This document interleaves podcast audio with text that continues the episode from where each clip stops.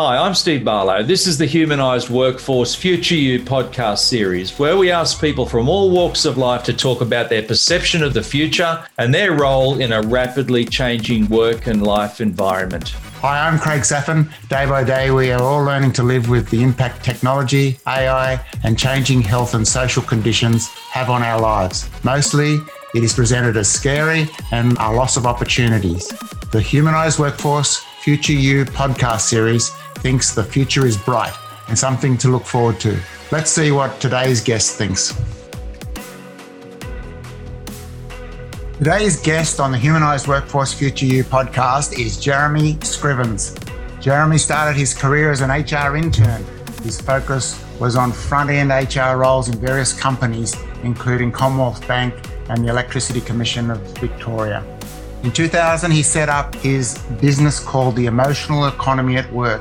He's interested in the concept of flow and a strengths based approach for improving innovation and collaboration in a work organisation. Let's hear what Jeremy's got to say about humanised workforce. My name is Steve Barlow, and I'm joined today, as always, by Craig Saphin. How are you today, Craig? Great, Steve. I'm very well, thank you. Good afternoon. Excellent. We've got as a guest today Jeremy Scrivens. So, welcome, Jeremy. Pleasure to be here. Do you want to tell us and our listeners a little bit about your background, who you are, and the kind of work that you do?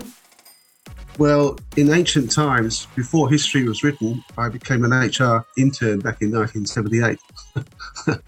that does seem like a long time ago. Um, my, so my, my, I guess my, my industry, so to speak, is, is HR, but I was very fortunate to be involved in what I call front end HR. Um, it, it's some interesting stuff. Uh, Commonwealth Public Service Board, then the Electricity Commission in Victoria, uh, where I started to understand that collaboration is a bigger idea than uh, the competition between people. Um, as I tried to bring managers and unions together. Um, in those days, we did it over two glasses of five or six glasses of, beer or, or, or, red wine until three three o'clock in the morning. But um, I've always been interested in um, in uh, bringing people together. Uh, we we call it collaboration now, but I think then I just felt it was instinctive. Um, I was very fortunate to be headhunted to go to Telstra in 1990 um, and was involved in the enterprises division of Telstra, where we had the job of privatizing the Yellow Pages um, and White Pages businesses and Intersensis, but also starting up MobileNet in competition with um,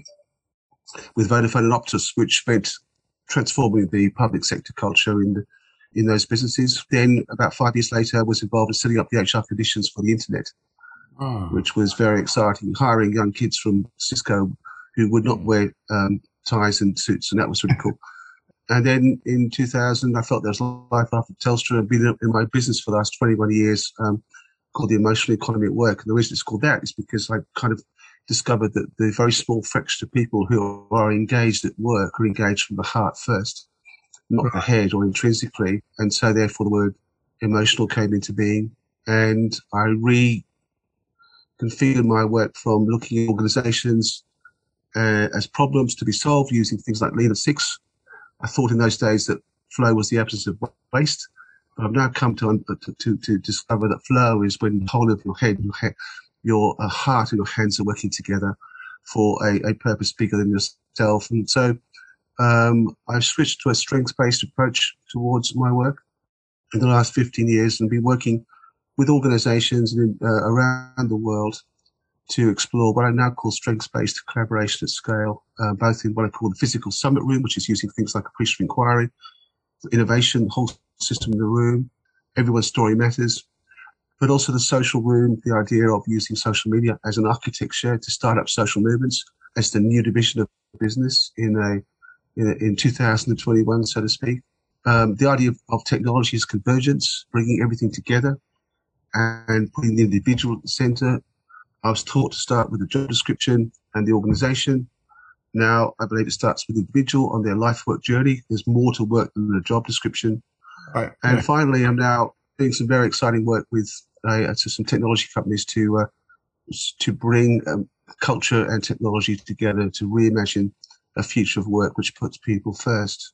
Right. So, so that's a, that's quite a journey, isn't it? Uh, you've uh, you've moved through a lot of transitions, and um, basically, yeah. I, I, don't know if you realise it. You just gave a bit of a potted history on how the HR philosophies have changed over the period as well.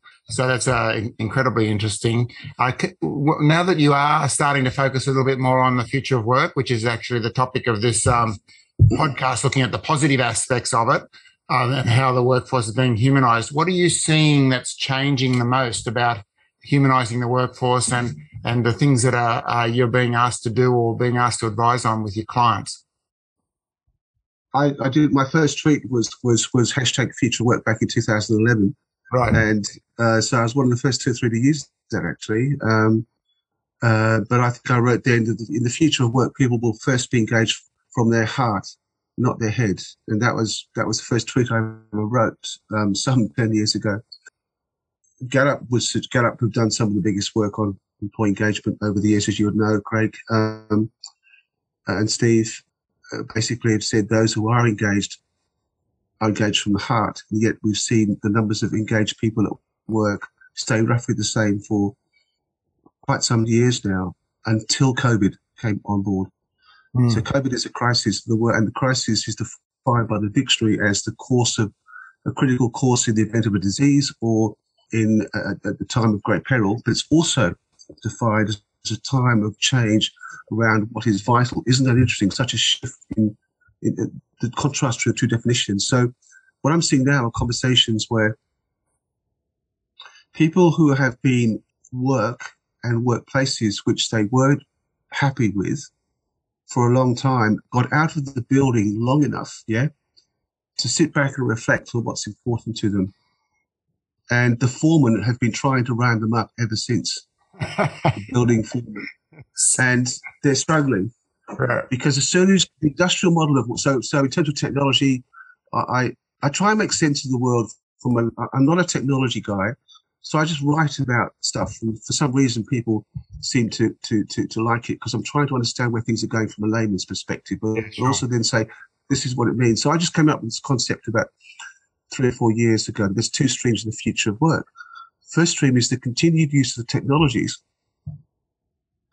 to put the process and the machine and the factory in the center where people are still operators of processes. An example of those are call centers, which I've just written a, a, an article about, which has got a bit, bit crazy, where technology is owned by the few for the benefit of the few, although it's used by everybody. Mm. But the real owners of that technology are the few, yeah? And where people are dispensable. So automation can get rid of people without a conscience, right? But second stream is the use of the technology, which puts people first and puts people at the center. Mm. And where it's used to augment individuals and humanity. Now that's a very different construct. Right. Um, at, at, its heart is this concept also of convergence. We're moving beyond systems integration, which we've had for a number of years. Systems integration is as is the attempt to bolt together a whole bunch of different applications that have been specifically designed for one thing, and they're not talking to each other, right? And so we've seen that for many years. Convergence is the concept now with all the beautiful technologies of wholeness. And wholeness means life work. So I'm using the term hashtag life work when you're part of wholeness, you don't see work as limited to a job description. Right, right. Right. So, so when I first started work, when you first started work, maybe, and you were bolted onto the Oracle payroll system, you became recognized by the system. Right. Yep. Uh, and the classification structure, engineer class one, class two, class three, uh, chief, chief scientist grade four, you, you exist as soon as you left that, that job or that organization, you ceased to exist on the Oracle payroll. That's and right. as far as technology concerned, you ceased to exist. Yes, yes. Yeah. The, yeah. the, old mobile phones used to be, sorry, the old phones used to be on our desks, right? Well, it was when I was starting yeah. to work. It's a number. When I, left the off, when, when I left the office, I didn't own the phone. Right. Or the data on the phone. But now the phone is is Craig's phone or Steve's phone or Jeremy's phone. And that is a huge difference. But our organizations in a traditional hierarchical way, still try and think of we've got a vision. It's the CEO's vision. We've got five values and we've got this hierarchical. We've tried and cascade stuff down the organization. And really what we're saying is don't buy my vision, just comply with it, mate. And yeah. the people now are no longer buying this. What they're looking for is the ability to have, and I think what I call different and vital conversations around what really matters. So I'm in the space now working with second stream tech companies and second stream leaders in businesses who want to engage their people in authentic conversations around what it means to make a difference together by bringing the whole of each of us into play. So you, so you know, a lot. You, what you're talking about is a technology centric and a people centric model, two separate models, and and also in the news lately, a lot of people are talking about a lot of people resigning, like you just said. They they've yes. had a chance to reflect, and so they they're just getting up and leaving. And so, uh, to your point on engagement, engagement uh, seems to be a real issue because we don't have that people centric model. Do you want to comment on that? But I've just written my latest blog, um, which is about how to engage in inclusion and diversity through intrinsic appreciation, right? To to reverse the Great Resignation, and the Great Resignation is the sense of there is more to life than what I'm seeing in this narrow sense of being asked to do something which is not fundamentally meaningful. Right. Um, and and I got up in front of two, 200, uh, 300 CHROs in uh, India two years ago and said, because uh, I was asked to, to, to, rock their world a bit. So I just started up by rocking their world by saying to them, do you know your personal why? I understand because in India, HR is a huge thing. HR in Australia and England and other countries, HR is not always front of house, not always. I'm not saying that applies all the time. I was very fortunate to be in that space. But sometimes it's not. In India, it is. India, uh, the best young graduates, of which there are thousands and thousands of them in India, look to do one of two career pathways. One is technology, the other is HR. Can you believe that? Yeah. And HR is a is a stream to becoming CEO. Yeah. So I just said to them, look, um, do you know your personal why? And the second question is, are you creating a pathway in the future of work that enables the whole of you to be traveling on a journey through your personal why? So, Because they're fundamentally important questions. Mm. And they went da da da da da da da da. And I was okay, cool. Here's two more questions. I understand in between you, you actually uh, employ a hundred million people. I said, I can't get my head around that. But you know what? You do. So I'm grateful that you have to. Let me ask a third question. Do you know the personal why of every single person who works for you? And are you creating conversations and openings and and, and forums for effective uh, uh, conversations where your people can themselves come together so they can create their own future of work as individuals, hashtag me, and as a company of, of, of or fellowship in the ring, hashtag we. Because that is the future role of HR. Dead right. silence in the room. Dead silence in the room. Right. Yeah, and, and, yeah, yeah. I mean, you picked out one country where uh, uh, India. The numbers in India are huge. I've done a fair bit of work in India myself, but uh, but let's come back to the discussion. And I think what the logical step here is uh, is what do you think is the implications for leadership now, and and what are the pressure, the new pressures on leaders as far as making this transition uh, that you've just described? I think the leadership now is moving from leader as hero to leader as host from moving from leader as, as the, the, the leader in the boardroom on the 65th floor, yeah. surrounded by your C-suite colleagues and your experts from the big five co- uh, um, uh, consulting companies, no disrespect, and the others, and coming up with the solution or the answers or the frameworks or the or the plans. People don't want a plan; they want a purpose. Yes. And I think now the the the, the leaders, the the wonderful leaders I'm working with, seeing, are saying, "I'm going to host a conversation."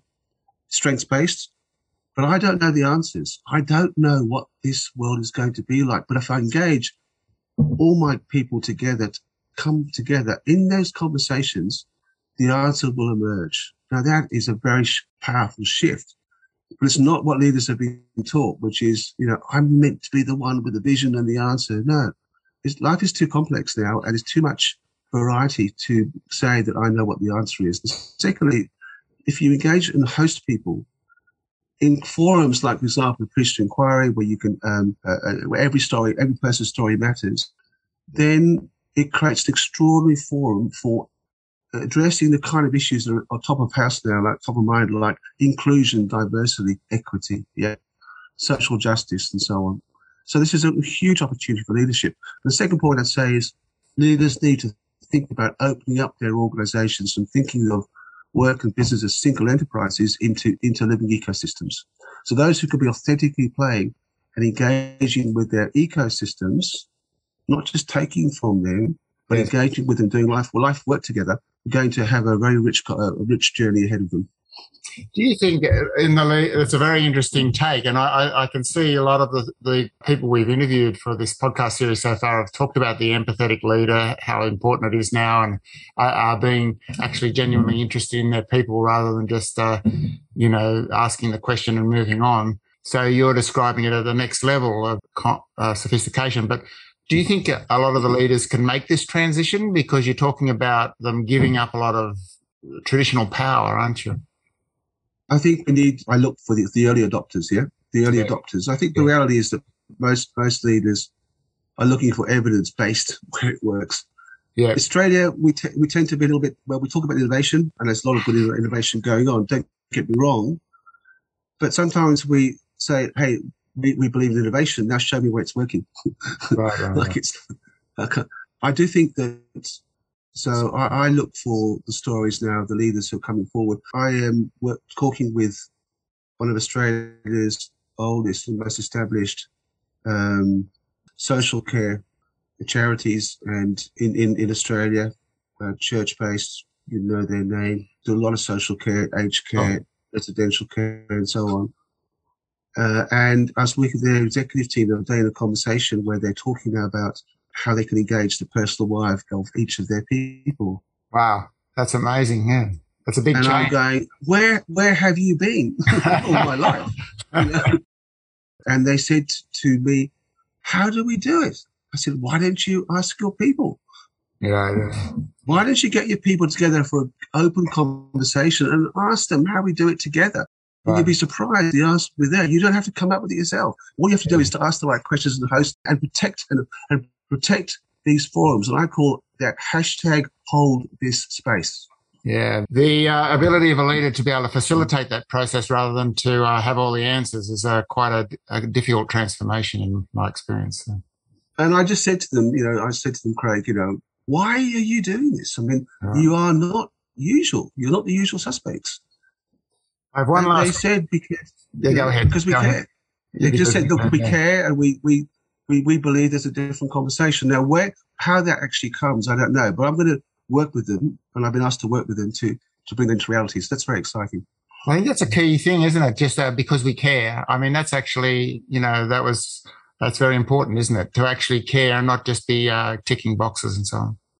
And I think also, just on that, just, just to take it back into a broader context, they're all, they're not stupid. They're also aware that they are in a war for talent that they can't expect yeah. people just to rock up and get jobs anymore. And Especially in that industry that, that you're yeah. describing, they're having a particularly yeah. hard time, aren't they? Yeah.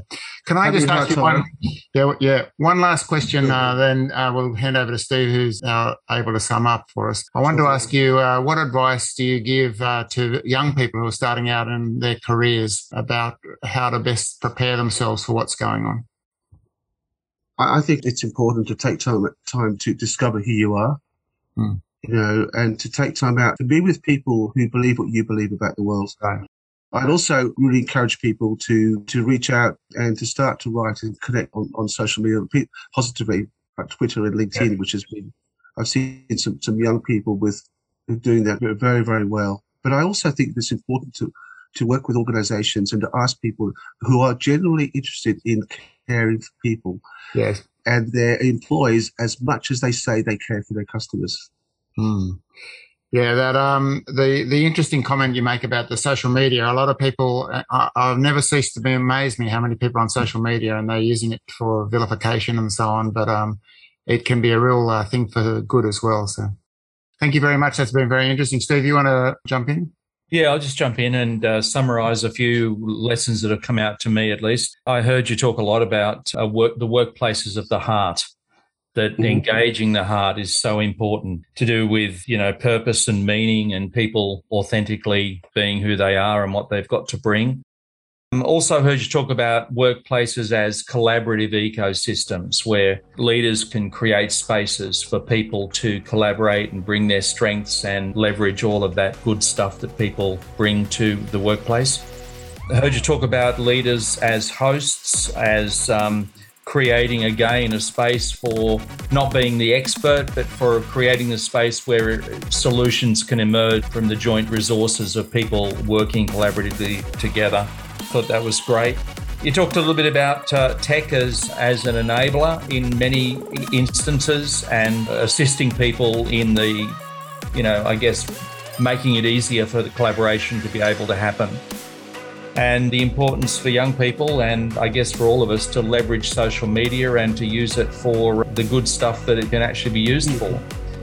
So appreciate your your contribution. I think it was wonderful. Thank you. Thanks very much. Steve, you, you obviously were listening. Thank you very much for a beautiful summary. that was excellent, Jeremy. A lot of uh, different perspective to the people we normally talk to. So thanks very much for coming on the podcast today. That's a pleasure. Uh, nice to meet you both. Thank you. Thanks for listening to this episode of Humanized Workforce Future You. Please leave a rating or review for the series on the medium where you source your podcast. The transcripts for today's podcast can be found on craigsaphin.com. That's C R A I G S A P H I N.com. Please subscribe to the series so you don't miss out on the interviews for future guests.